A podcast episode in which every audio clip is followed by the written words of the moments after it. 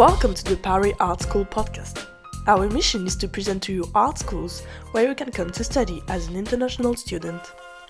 This episode will focus on the French National Institute for Cultural Heritage. Hope you will enjoy it!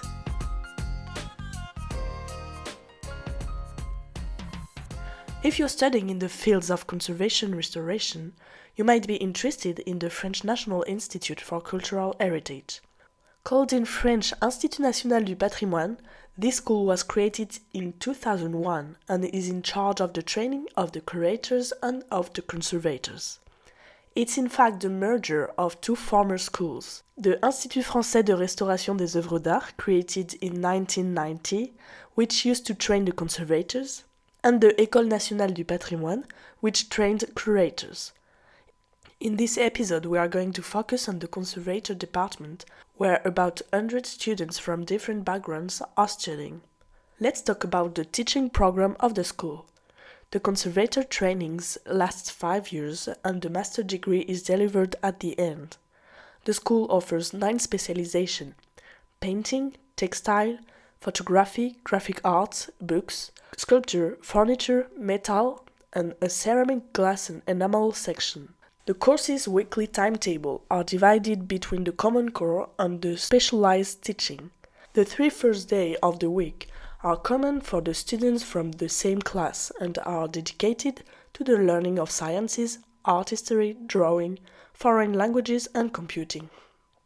The last two days of the week are dedicated to the specialty courses in the workshops, which is either practice of ancient techniques or practice of the conservation and restoration on objects from French national collections. In June and July, the students follow several continuous weeks of practical teaching in the workshop or on school fields. Practice of restoration is also taught through internships since there is a total of nine months of compulsory internship, including six months abroad.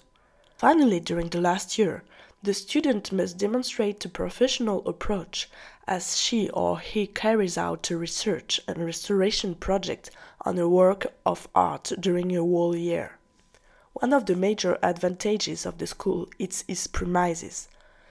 Since 2015, the school has been located in a former matchstick factory dating from the 19th century and totally renovated for the purposes of the training programs.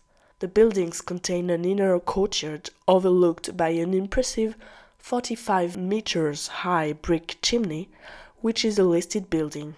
Two rows of industrial building house the spacious workshops, a photography studio, a laboratory, and a documentation center. The latter two are major assets of the school.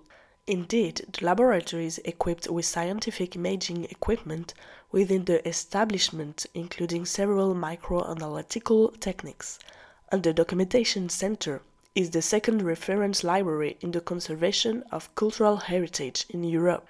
As an international student, you have the possibility to study at the Institut National du Patrimoine for a few months.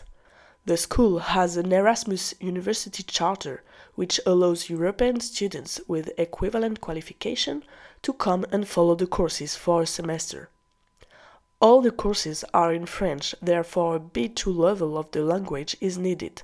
To apply, you must complete an application form for international students available on the website. If you are accepted, you won't have fees to pay, as your tuition would have been paid to your home school. On average, the school welcomes 2 to 5 Erasmus students per year. If you want to enter the school in order to get a diploma, you can also pass the entrance examination for the first year of the master's program, as it is open to students of all nationalities who have passed the baccalaureate or an equivalent. You can also be directly admitted into the second, third, or fourth year if you are already able to demonstrate achievements in conservation restoration. Thank you for listening to the Paris Art School podcast, and I hope you found this episode useful.